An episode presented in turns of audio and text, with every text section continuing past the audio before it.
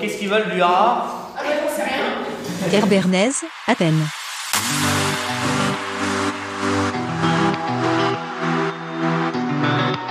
L'alphabet grec. Alpha. Vita. Gamma. Delta. Epsilon. Zeta. Les mots les plus importants. Oui. Ναι. Non. Όχι. Merci. Ευχαριστώ. Alors, la préparation du projet a commencé il y a déjà plusieurs mois. Est-ce que tu peux nous expliquer ce que tu as fait dans cette phase de préparation ? Oui, donc moi, mon rôle, en fait, ça, j'ai commencé vraiment sur le terrain il y a un an, enfin en novembre 2018. Je suis allé en Grèce pour trouver des maîtres de stage, en fait, pour accueillir nos jeunes stagiaires. Donc voilà, on travaillait en partenariat avec Marie-Claire Maléjac, et qui elle s'occupait de la partie administrative, et moi c'était vraiment aller sur le terrain, faire du porte-à-porte un peu dans les jardins privés, publics de la ville d'Athènes pour trouver des structures d'accueil de stage, et puis une fois rentré en France après, depuis un an là à peu près, faire le suivi, garder le contact avec ces gens, transférer les dossiers, les conventions de stage, etc. quoi. Est-ce que ça a été compliqué cette phase-là ? Non, non. J'étais assez surpris d'ailleurs. C'est vrai que je partais avec très peu d'infos là-bas, et en fait j'ai fait du porte-à-porte. Donc je suis allé dans les jardins et j'ai eu la chance de tomber sur la responsable du jardin national à Athènes, qui avait ses bureaux dans le jardin, et donc qui est responsable d'un tout un secteur géographique de la ville, et qui a fait relayer l'info, qui a été super intéressée par le projet, et donc du coup je pense que grâce à elle aussi, ça simplifiait les choses énormément, quoi. Et puis pareil, le responsable du jardin Diomedios, donc qui est le parc botanique privé, lui, il était partant tout de suite. Je l'ai eu au téléphone avant de le rencontrer, même. Enfin, il était partant. Donc non, j'étais surpris. C'était vraiment, ça s'est bien passé. J'avais 5 jours sur place, je crois. Donc c'était assez. Enfin, je m'étais dit, je vais jamais revenir avec ce qu'il faut, et finalement impeccable. Donc non, très bien. D'autres choses encore dans la phase de préparation ? Dans la préparation, non. Bon après, oui, il y a eu la réservée, les hébergements, les billets d'avion. Bon, en partenariat avec, pratique, hein. Oui, voilà, ouais, avec mon directeur qui a validé, réservé tout ça. Le dérouler un peu, et puis la préparation aussi avec les jeunes. Oui, quand même. On va pas les lâcher comme ça. Et donc c'est vrai qu'on a fait appel au CICODES qui est venu faire une préparation. Donc on a délégué un peu cette partie-là, mais travailler en lien avec le CICODES, donc qui est un collectif, une association du coin qui fait notamment de la préparation au voyage. Alors, tu as travaillé donc pendant cette phase de préparation, mais tes tâches ne sont pas tout à fait terminées. Non, le plus dur peut-être, ou le plus sympa, ça dépend. Reste à venir, ouais. Ouais, parce que le départ est dans 15 jours à peu près là. Dans 15 jours, donc on s'envole pour Athènes avec donc les 10 élèves. Et puis après ça va être l'accompagnement sur place, quoi. C'est ça. Et donc c'est toi qui les accompagne effectivement pour tout le voyage, ouais, et tout le séjour.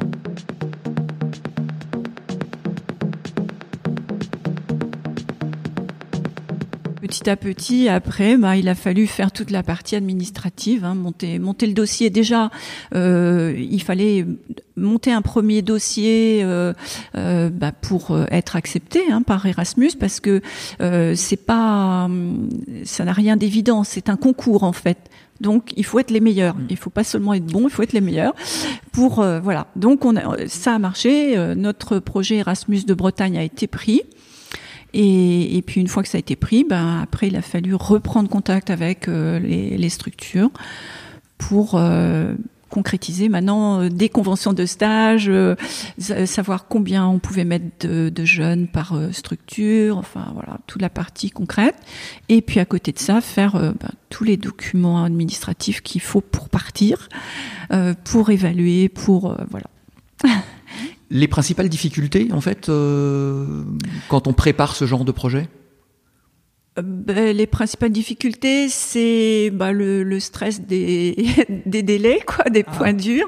Donc ça, c'est pas évident parce que et puis faut être très organisé parce que c'est vraiment beaucoup de papier, Au retour, il y a un certain nombre de choses qui vont être demandées aux jeunes participants. Voilà. Alors donc il y a effectivement les élèves vont pouvoir bénéficier donc de ce qu'on appelle l'épreuve mobilité. Alors, en quoi ça consiste? Alors, voilà, c'est une épreuve facultative qui permet aux jeunes, en fait, d'obtenir des points supplémentaires pour le bac. La situation. Vous êtes une équipe internationale d'ingénieurs travaillant pour une entreprise de construction multinationale. Votre entreprise vient de signer un contrat important avec le gouvernement de Derdia. C'est où Derdia? Par laquelle elle s'engage à apprendre aux Derdians la construction de ponts. D'accord. Le contrat stipule que vous devez impérativement respecter les délais convenus, sinon le contrat sera rompu et vous vous retrouverez au chômage. Et attention, Le gouvernement de Derdia porte un grand intérêt à ce projet financier. Ce projet financé par l'Union européenne. Derdia est un pays montagneux jalonné de canyons. Comment on dit canyon? Je connais. Par ici.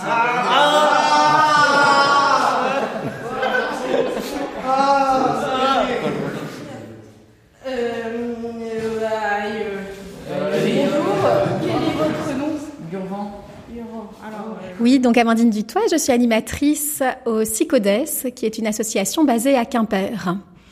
Voilà, alors le CICODES est un centre Ritimo. Nous avons une compétence départementale et nous sommes une association d'éducation à la citoyenneté et à la solidarité internationale. Voilà. Alors là, tu viens de passer donc une matinée avec le groupe des 10 qui vont partir. Est-ce que tu peux nous expliquer ce qui s'est passé au cours de cette matinée ? Oui, alors l'objectif pédagogique était de préparer les élèves à la rencontre interculturelle avec d'autres jeunes ou d'autres personnes d'autres cultures. Voilà, parce que les jeunes partent en stage ici, en l'occurrence, ont des attentes, ont des souhaits, s'attendent à mettre en place certaines choses. Et puis, en fait, sur le terrain, voilà, ils vont être confrontés à certaines tensions, certaines différences culturelles. Et il nous semble, nous, important de préparer en amont cette rencontre, en fait. Voilà.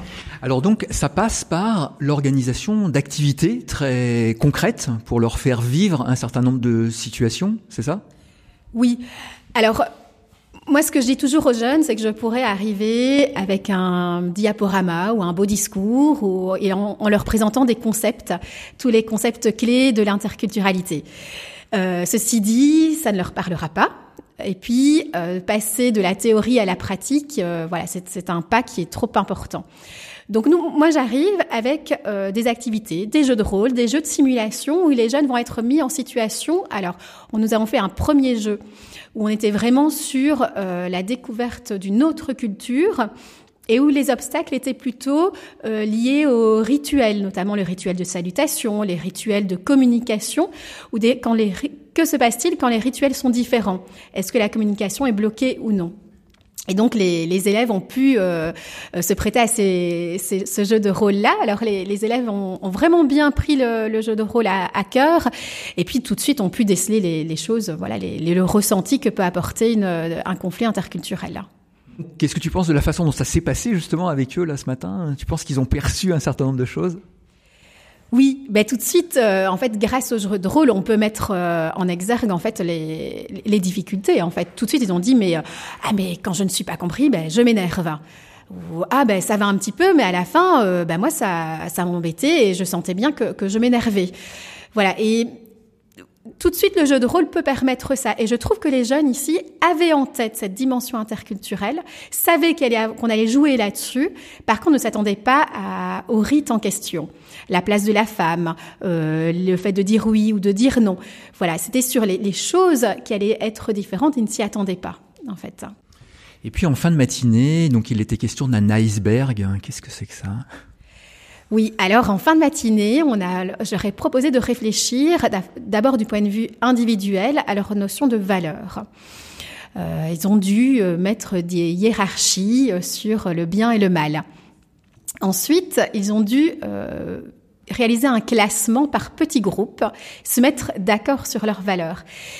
Et là, ça pose question, parce qu'à un moment donné, classer ces valeurs, hiérarchiser ces valeurs, c'est aussi les négocier avec des pairs.